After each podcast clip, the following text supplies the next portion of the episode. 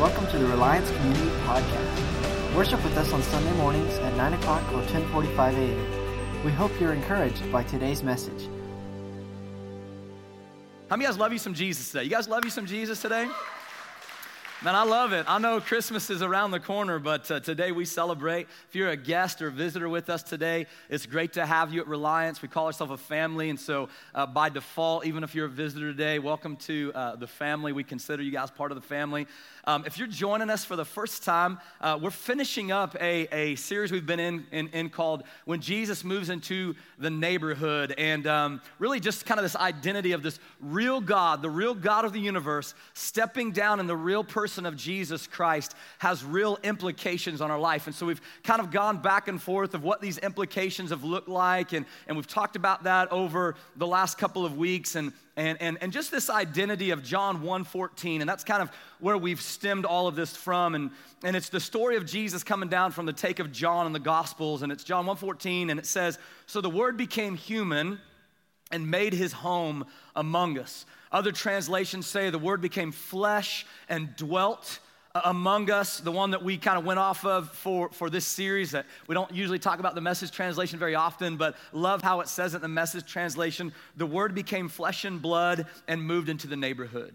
And, and so the whole idea of that is that, that God is near. God's not far, God is very near to us. In fact, the word dwelt, if you have that translation, the word dwelt in the Greek comes from the word tent. And so the word became flesh and basically pinched, uh, pitched his tent among us. That, that essentially that there's a t- that he just came down made his home uh, among us and so um, this idea for some people in, in life is that god is up here i'm down here he's not so much interested in my life and and i think that scripture kind of dispels all of that and I hope that we have that in our hearts that it's not God here, we're down here. God's not super interested in your life because I want you to hear this today. If you hear nothing else, I just want you to hear today God is so much, uh, God, God has so much interest in your life that He actually stepped off His throne to come and dwell among you.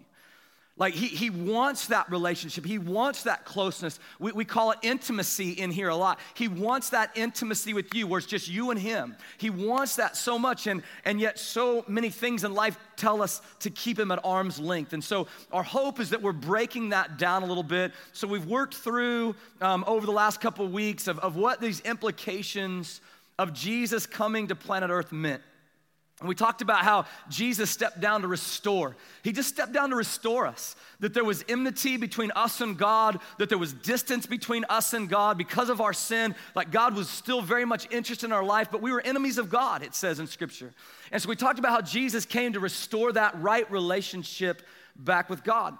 Then last week we talked about how he came to rename us that he came and he renamed us. If you look through scripture, there's so many places where when God came into the situation that he renamed, he renamed people, he renamed valleys that people were in, he renamed situations in our life. And, and because he reclaims us, he has the right to rename us. And so wherever you're at today, positionally, I want you to hear this.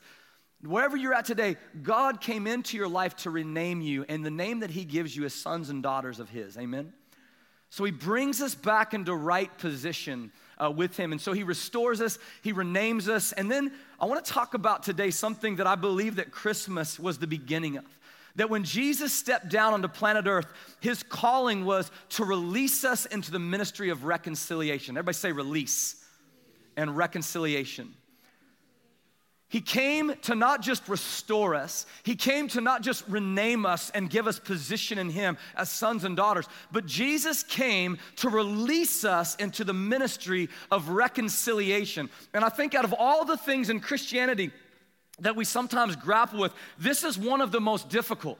We're all about being restored with God. We want that. It's key. I mean, it's critical. We want salvation. We want to know that someday we're going to be with Jesus forever and ever and ever. We want the restoration work. We all want that renaming process where I was once a sinner, fallen from God, but He came and renamed me. He gave me position in His kingdom, right? He gave me that position of son or, or daughter in the presence of God. And, and so we love that identity of being renamed in God's kingdom.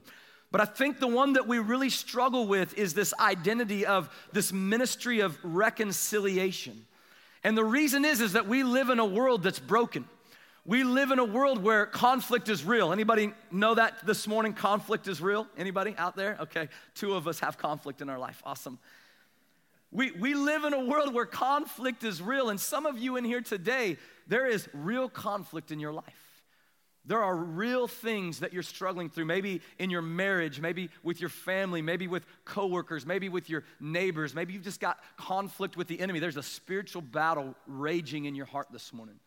But we know that conflict is real. And so when we talk about this ministry of reconciliation, this identity of being reconciled back to God, but also reconciled back to one another, it's pivotal in the Christian life. Yet we hang so much on being restored, we hang so much on being renamed in Him. But are we hanging on this identity that He gave us something? He passed something on to us, and that is this ministry of being released into reconciliation. We've talked about this each week, uh, this idea of our neighborhoods, that all of us have different neighbors that we live around. And let me just ask you a question this morning. Have any of you guys ever been in your neighborhood and had conflict with your neighbors? Anybody? Anybody ever have conflict with your neighbors? Right? Most of us probably have had some type of conflict. And maybe it was a big conflict. Maybe it was like they mowed on your side a little bit. Anybody, is that like conflict to you? Or they, and they've got different levels of mowing? Drives me crazy, right? But, anyways, we, we all at times have conflict in our neighborhoods. And how do we typically handle conflict in our neighborhoods? Avoid, avoid, avoid, right? Like that's, I think the greatest invention to mankind may have been the automatic garage door opener, right? Because that's how you avoid. You can hit it now, you can be in your garage. We've talked about this. It shuts before anybody even sees you. Whereas before, you had to look around, park your car, get out, open it up, and all of a sudden the annoying neighbor comes over. You guys know what I'm talking about, right? So typically, what we do to handle conflict in neighborhoods, we just avoid them. We just avoid them in any way, shape, or form that we can. I remember when we first moved into a neighborhood um, in Arlington, Kansas, little small town that we first grew up in, and uh, we were the pastor family, so you're already labeled, right? And uh, I'll just say my brothers and I, we had a little bit of orneriness, rowdiness in us.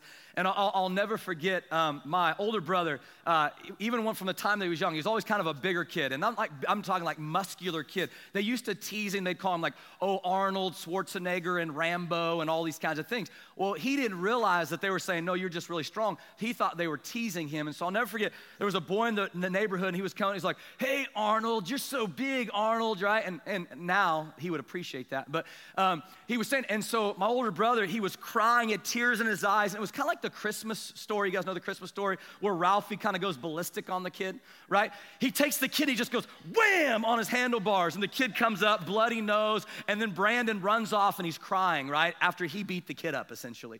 And he runs back into the house, and my dad's like, Brandon, why are you crying? Why are you crying? He said, The kid out there was making fun of me, calling me Arnold, and so I, I hit his head into the handlebars, and I ran home, right? And he goes, We are the pastor family, right?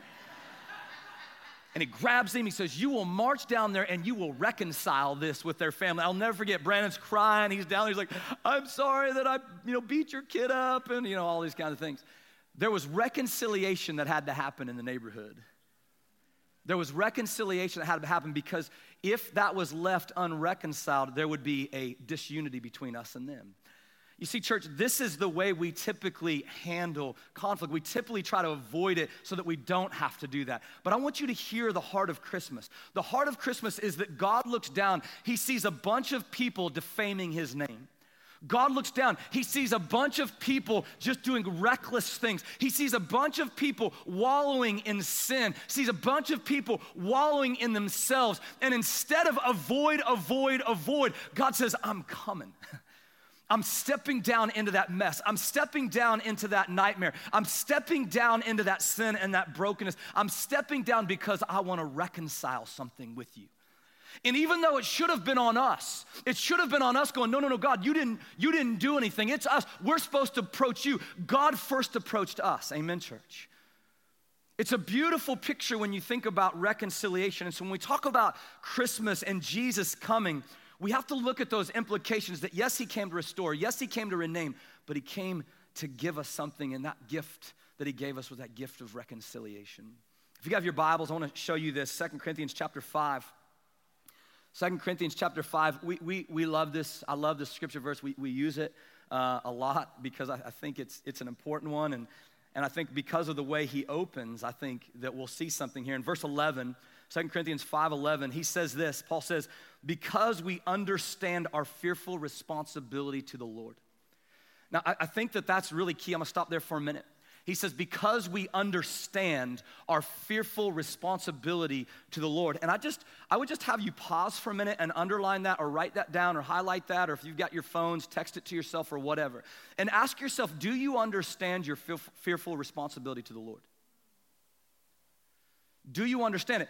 Paul's assuming because you understand it in other words, that you've been redeemed, you've been saved by God, you've been, you know, wrapped up in his loving arms. He says, because we understand our fearful responsibility to the Lord, we work hard to what? Everybody say persuade.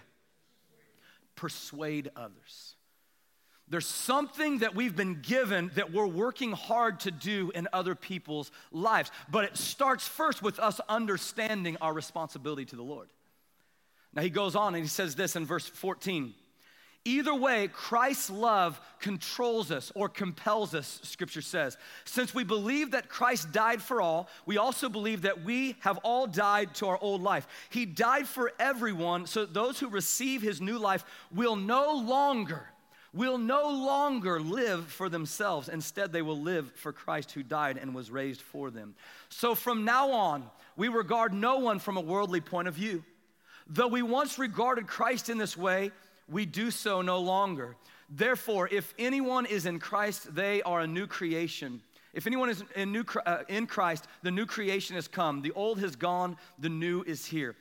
All of this is from God who reconciled himself to us. Now, remember what I just said. It should have been our responsibility to reconcile us uh, to God. It should have been our responsibility to go to Him. But we weren't going to do that. In our brokenness, in our mess, in our nightmare, we, we weren't doing that. And so he says, who reconciled us to himself through Christ, and then he gave us the ministry of reconciliation. That God was recon- reconciling the world to himself in Christ, not counting people's sins against them. And he has committed, everybody say committed, committed to us the message of reconciliation. We are therefore Christ's ambassadors as though God were making his appeal through us. We implore you on Christ's behalf, be reconciled to God. I love that word committed. He has committed us to this message of reconciliation. When I think of that word committed, uh, I'll always love, I'll go to my wife and say, hey, babe, I made plans to go hang out with the guys. And she says, we're already committed, okay? Do you know what that means? Do not change my plans, right? It means if you've got a plan, Aaron, you need to change that because we've already been committed to something. And so it's really this identity of saying, look, we may have plans in our life, we may have other things that we're after, we may be chasing our own dreams, but what we're committed to is the dream of reconciliation the Lord birthed in our heart a long time ago. This is so important for us, church, and I think that we need to get this. By default, when you come into Jesus, reconciliation becomes your purpose. I want to say that again. By default, when you come into Jesus, when you say yes to Jesus, when you invite Jesus Christ into your life, you pray it, whatever, you confess with your mouth, believe in your heart, that moment that you confess that, something happens. You've been reconciled back to God, and then you've been given something. And what you've been given is the gift of the ministry of reconciliation. By default, that becomes your purpose today, church. The goal of Jesus hasn't changed. That's, he came, yes, to restore and to save and to do all those things, but He came to reconcile us back to God and to one another. We have been reconciled, therefore, we have this ministry of reconciliation placed upon us. The term reconcile defined is simply this to restore friendly relations with, to make compatible again. And so today, what I want to do real quickly is I want to break these two things down. I want to break down this identity of reconciliation into two things. One, reconciliation back to God, because it starts there.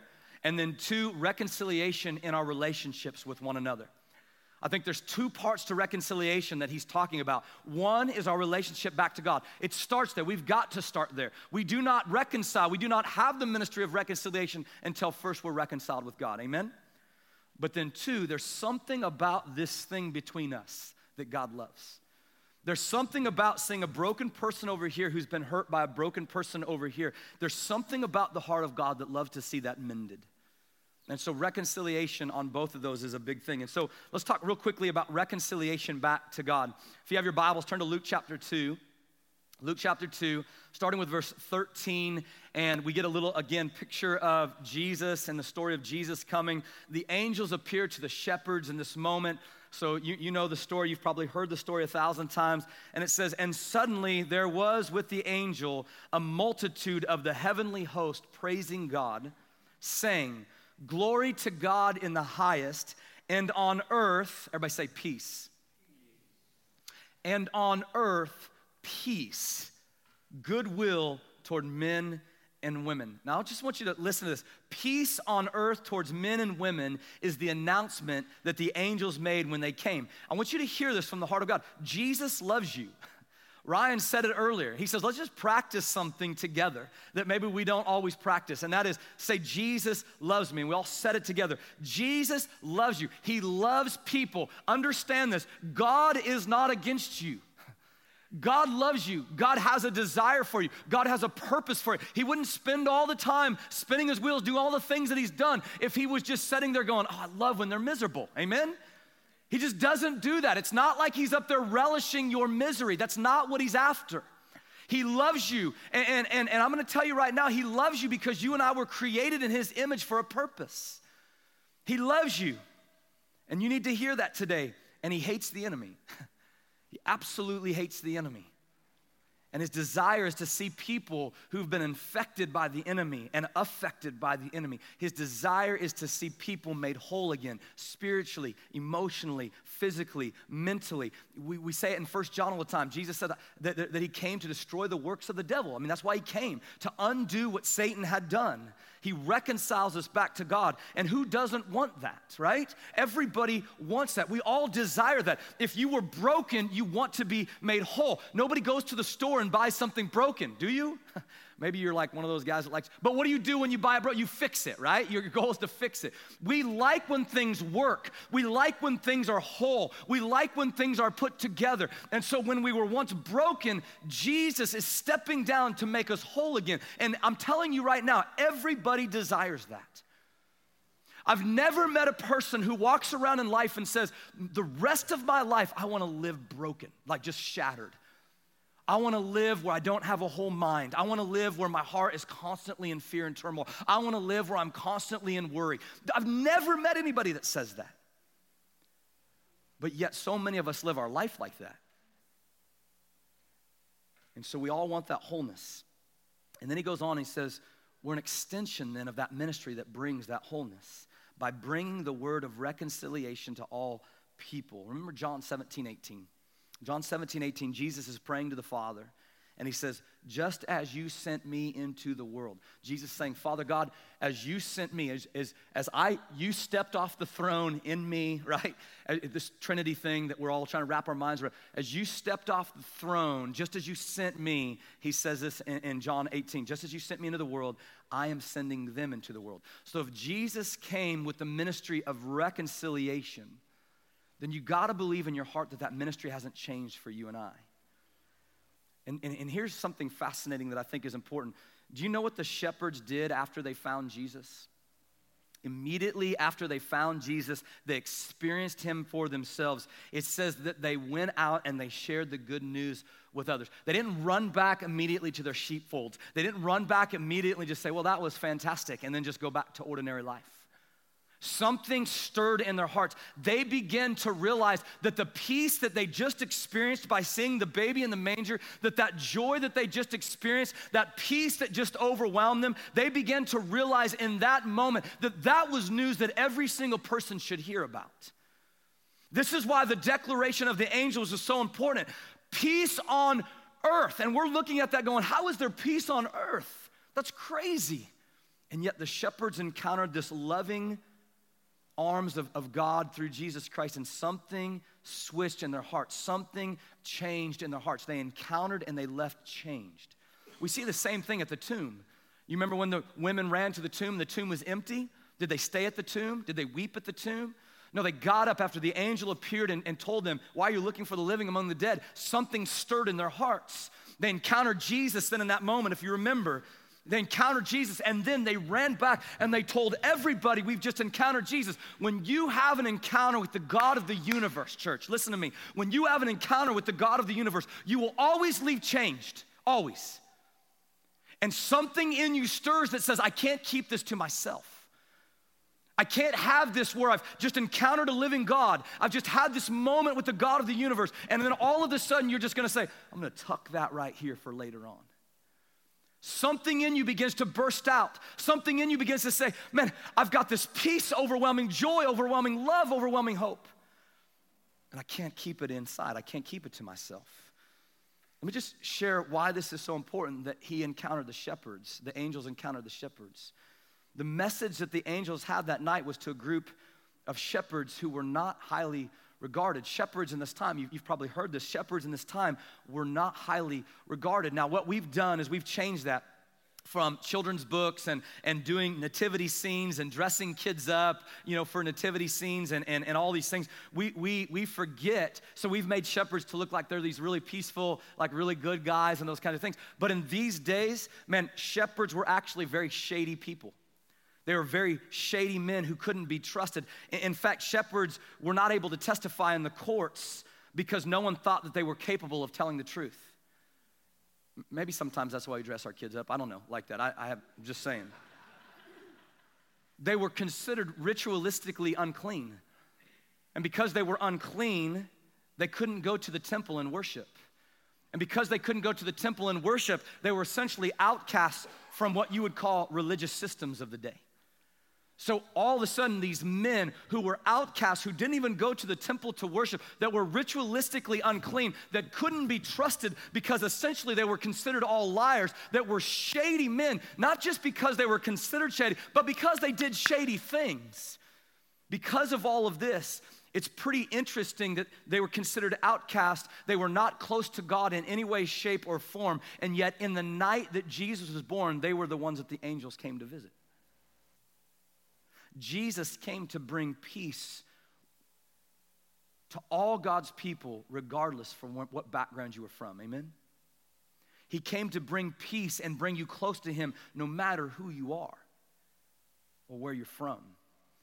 Rec- reconciliation doesn't carry with it a respecter of persons. What I mean by that is you don't have to be a certain type of person to share the ministry of reconciliations. That's why it's so powerful and purposeful. I don't know if you have that picture up here um, of Ryan and or yeah yeah right here. So uh, there's a guy you guys know him his name is he, we call him mark the hammer right? And from gang life he sometimes comes and and uh, long story short he posts this every year for ryan. So my brother's like this you know suburban guy. And this is what he says. He says when you and your buddy are very different but remain tight because he's your boy me, Ryan, and a few brothers in Christ. So Mark's all tatted up, right? That's, that's just a fake picture, right? That's not uh, really of them. But this is what it looks like when they hang together. He's not a respecter of persons. A guy like that and a guy like this all have within them the capability to carry the ministry of reconciliation. A guy like Mark the Hammer who comes in and you look at him and the first time you see him and you see him, you're like, man, this guy, gang lifestyle, that's where he's from, saved by the blood of Jesus. Then you look at a guy like Ryan, you know, grew up his whole life in these suburban places and, and they, they grow up to, you know, different lifestyles, different scenarios, different situations in their life, and yet both of them find Jesus. They both are gifted with the same ministry, the ministry of reconciliation, the ministry that God can change lives. Amen? This is why it's so important to understand that when Jesus visited the shepherds, it would have been a lot like that. People would be like, What are you doing? Why are the angels coming to the shepherds? Why are they the ones that are receiving this good news? I want you to hear this, church, because it's important that not everyone had the fairy tale church experience. Not everyone grew up in Sunday school classes. Not everyone knew what flannel graphs were. Amen? Like, go put David up there, you know, and you stuck him up there. Not everyone knew all the lyrics, man, to Spring Up Oh Well and the actions with it. Does anybody know the actions of that? All right. Good Christians out there. Not everybody had the same church experience. Not everybody grew up the same. And Ephesians 2:17 tells us this. And he, Jesus, came and he preached peace. Everybody say peace. To you who were far off, that didn't have that experience that never grew up in that system, that never grew up in that way. He preached to you who are far off and peace to those who are near. For through him we both have access. He's talking Jews, Gentiles. We both have access in one spirit to the Father. So then, you are no longer strangers and aliens, but you are fellow citizens with the saints and members of the household of God. So when Jesus came to preach peace, it was those near to those near and far. And with all of us in this room, some of us grew up near, some of us feel like we grew up super far. Reconciliation, then you could say, was for this for those who've always said, Man, I've been a church kid my whole life. Reconciliation has always been for those people that say, Man, I've been marked by addiction. Reconciliation is for those that says, I've been labeled a cheater. Reconciliation is for those that said, man, I've really screwed up my marriage. Reconciliation is for those that says, I really feel like I've screwed up my kids. Reconciliation is for those that feel like my whole life has been a lie. Reconciliation, despite all of those things, the message of reconciliation has come in Jesus Christ. And because of that, we're committed now to that. We're committed to that message of reconciliation, the message that brings hope, the message that says you've been made new. Let me just speak this for just a minute because I think it's important. The transforming and renaming power of Christ came over you. At some point in time, you're probably in here. And I don't want to I don't want to make that sound like everybody in here knows Jesus. Maybe you don't. Maybe today's your day. But for most of us in this room, something stirred in your heart, and the transforming power and renaming power of Jesus came over you. This transforming power of Christ came over you. And instead of identifying with your old nature and saying, Man, I'm just a terrible person, you looked down and you realized instead Christ says, No, you're a beloved son. And when that something stirred in your heart in that moment, and when you said, I've been marked my whole life by addiction, and Jesus says, No, you've been marked your whole life as a beloved daughter, something stirs in your heart in that moment. The grace of God transformed you, the grace of God reconciled you back to Him. And because of that, then He says, So what are you gonna do with it? If you know that you've been broken and now you've been made whole, what are you gonna do with it? Are you gonna keep it inside? Or are you gonna do something with it? If this is the case, then it's the greatest work in the world when we talk about reconciliation because it's the greatest issue that the world deals with.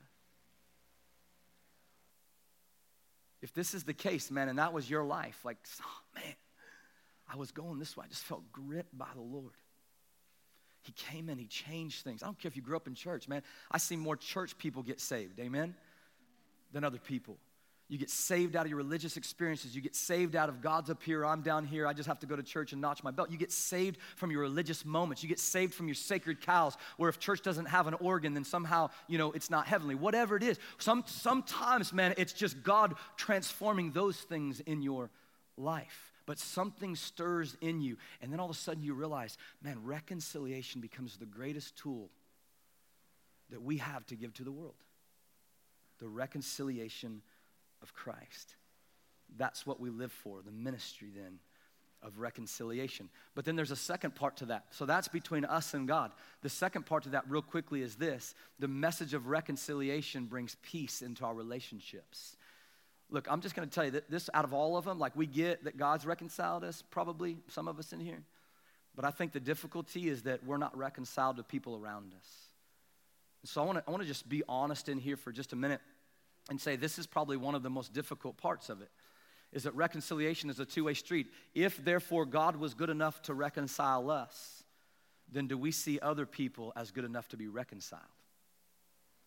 You see church this right here is where we sometimes hear that statement where the rubber meets the road I think if we were just honest for a moment, when the angels declared peace on earth, that seems like a difficult statement. You look around, you don't see peace on earth. In fact, you see families in struggle and marriages in struggle and conflict in our homes and our workplaces. But we need to hear this. Jesus didn't just come to bring salvation in our life, He came to reconcile and restore relationships between one another.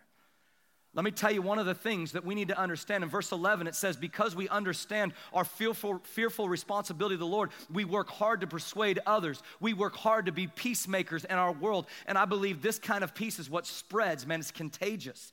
Either way, verse 14, it says, Christ's love controls us or Christ's love compels us. There's something in my life that's compelling me to make amends. There's something in my life that's com- compelling me to make amends in relationships. And then in verse 16, it says this, and this is the key. So from now on, we regard no one from a worldly point of view. We regard no one. Everybody say, no one. Though we once regarded Christ in this way, we do so no longer. And, and, and, let me tell you the heart of that. Basically, what he's saying is that, like, now that we see people and we see what Jesus has done in my life, we see the brokenness that I came from, everybody that I see from here on out, I want to see them with the eyes of Christ and not with my eyes. I want to see that when they're hurtful, I want to see that when they say things that are hurtful, when they do things that are hurtful, when they act a certain way that's hurtful, I want to see that when they're doing those things, it's not because in and of themselves they want to be hurtful, they're hurting inside. There's something inside that's not clicking for them. And so I want to see with the eyes of Christ that when he was going to the cross, and they were uh, whipping him and beating him and, and spitting on him and, and doing all these things to him as he's going. He turns, he says, Father, forgive them, for they know not what they do. He saw something inside of them that stirred his heart. You see, church, this is the hardest part of reconciliation right here. That now all of a sudden we were once not able to see with spiritual eyes, but now we are able to see with spiritual eyes. I've been a recipient of that love that's transformed me, and now I want to see others in that same way. Listen to this forgiveness. I want you to hear this forgiveness and reconciliation are at the very heart of the gospel message. You have been forgiven by God, now go and forgive others freely. Christmas brought the peace of reconciliation that destroys the work of the devil. And let me hear you say, hear me say this. Through his lies of offense, everybody say offense and unforgiveness. Holding an offense or holding unforgiveness for those who have wrongly you know, done something to you or who wronged you in some way will only rob you of the joy that the angels came to speak about in Jesus. And so I just want to finish real quickly with these four things of, of what reconciliation to one another should look like. Because I really feel like I want, I think we all want the reconciliation between God. We get that part. He's given it to us. We want to share God. But listen to these four things real quick about one another when we talk about reconciliation. Reconciliation with one another must be intentional. Let me just tell you right now, if somebody has wronged you or you've wronged them, you won't, you won't get to reconciliation by accident. Amen? Amen? The love of Christ compels you, church. When Paul spoke that and he says, The love of Christ compels me, the love of Christ compels us. When he said that, what he's saying is that it pushes us. God's love literally pushes us. It's not that we want to go in harm's way. It's not that we want to go and be ridiculed. It's not that we want to go and, and, and, and, and, and make amends, or it's not that we want to go and speak love over those who've been persecuting us. But he says the love of God compels us. It literally pushes us, it controls us. It's not what we would do in the natural flesh. But something inside of us, we're controlled, we're compelled by the love of God. And so, reconciliation between you and somebody who's wronged you or you've wronged them is not gonna happen by accident. It's God pushing you to that person. Amen? Number two, reconciliation requires vulnerability. To embrace someone is to expose your heart. To expose your heart is to get vulnerable. Reconciliation will never happen until the heart is exposed you know, we all have our different, different ways, men and women in particular have our different ways and, and, and, and when we deal with this word vulnerability. We talk about this a lot in our men's groups on, on Mondays and Thursdays. You got a bunch of guys gathered down in this basement, 20 guys, and we're trying to break through hearts and hardened hearts and trying to get to the real story. And what you'll find is for the first like 20, 30 minutes, the conversation is like, so what'd you do this weekend, Bill? Uh, went, went goose hunting, right? And then all of a sudden, that guy feels like he's got like one up. He's like, Yeah, I was out grizzly hunting. It's not that big of a deal.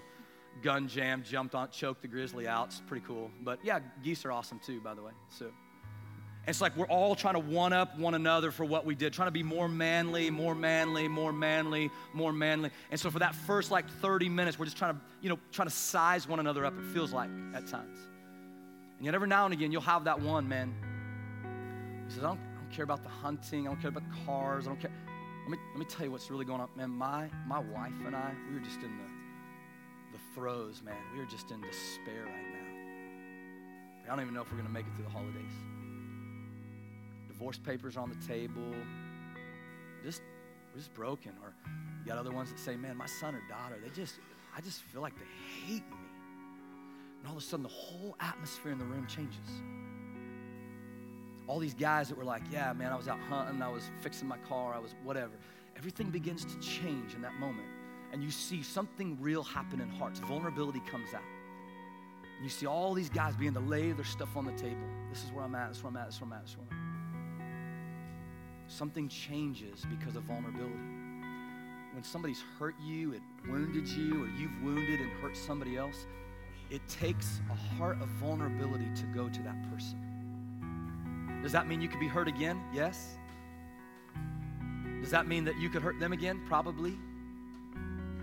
But if you truly want this ministry of reconciliation, then you've got to allow your heart to be vulnerable. You've got to break off all that stuff that says, don't go to that place, don't go to that place. And you've got to go in with that vulnerable heart that says, man, I'm sick and tired of having my joy robbed, and I'm sick and tired of robbing your joy. It's time to reconcile to one another. The third thing, real quickly, is reconciliation demands humility. Humility puts us in a position to be reconciled to one another. A price has to be paid. Listen, a price has to be paid for reconciliation. Jesus paid the ultimate price, and now we pay a price. We swallow our pride. We swallow our pride. We bury the hatchet. We admit if we were wrong. We admit that you wronged me. We go through with hearts of humility. And the fourth thing is this reconciliation has to be birthed in prayer. Meaning that you don't just go in guns blazing but that prayer is where you develop your strategy. Lord Jesus, you get on your face, you get on your knees. Lord Jesus, I was once a wretched sinner. Man, I was once so messed up and so broken. Still am at times. Still am. Yet you saw fit to step off your throne in Jesus Christ and a baby in a manger that I could know life. You saw fit to do that. So, why in the world do I want to try to stick it to somebody else because somehow they've hurt me or somehow I've hurt them? So it's birth and prayer. So what I, I want to do today is, is, just simply this. The band's going to cl- close out with the song. I invite our prayer team. Will you guys coming up? We've got about six minutes. I just want to encourage you guys for a minute. If today you struggle with reconciliation between you and Jesus, if today you, struck, uh, you, you, you, struggle with reconciliation between God giving you that mantle to go and speak reconciliation over other people, or if maybe you need reconciled to somebody, maybe you know right now in this room that you've been at war with a family member, you've been at war with a marriage, you've been at war with, with, with a coworker, you've been at war with life, and there's just a difficulty in that.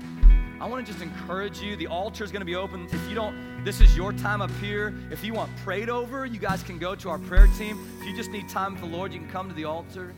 But I want to encourage you not to leave this place until you really begin to deal with reconciliation in your heart. Don't leave this place, man, and, and do another Christmas, Christmas 2018, if you know that there's struggle between you and somebody else. Don't leave this place, man, until you give that over to the Lord. Birth it in prayer right now, and then let God do something with that. Don't leave this place if you don't know that you've been reconciled to God. So let me just pray over you guys today. Heavenly Father, this morning, Jesus, we just declare, we know that your word says you came to restore and you came to rename. God, you, you came to give us salvation. You came for all those things. You came to save us. But God, it literally says in your word that you came and, and saved us, and because of that, you reconciled us, and because of that, you now give, give us the ministry of reconciliation. God, where something inside of us compels us, something inside of us controls us. The love of God compels us. The love of God controls us. It pushes us out, out of our comfort zones, and it says, Go, go and share this hope. Go and share this joy. Go and share this peace. But then on the other side, it says if there's something between you and another brother, something between you and another sister, something between you and another person, then go and reconcile that. Before you do anything else, go and reconcile that. So, God, I pray that this Christmas 2018, before we take another step, before we take another move, God, in our life, that Jesus, we would shore up areas of reconciliation that we've been struggling through. So we just turn it over and we give it to you. In Jesus' name, amen. Amen. We got stand. And again, the altar's open. If you guys just need some prayer through that, the prayer team would love to pray with you guys with that. So I have something on my heart, and it's been on my heart all morning, but um, I don't know who needs to hear it, but I feel like somebody in here does.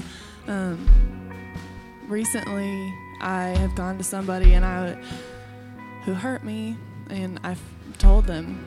I was like, I forgive you, but um, I feel like I decided that I needed to do that about a year ago and I told myself, okay, like I forgive them. I don't need to tell them I'm good, you know. But I think that sometimes there's still a stronghold if you don't physically do it, if you don't physically say it or throw it off. Like it might be an invisible thing, but it's so real.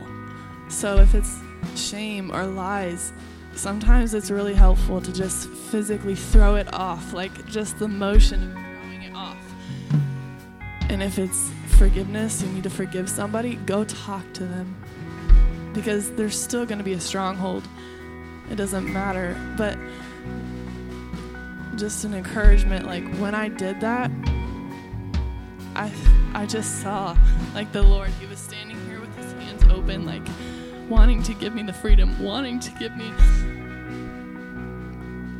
the release of my fear. Because everywhere I went, I was so fearful that I would see this person. But when I let go and I told him that I forgive him, I don't fear. I don't have fear of seeing him. I don't have fear or anxiety. So it's a real thing. And the Lord wants to give you freedom, and He wants to give you joy and hope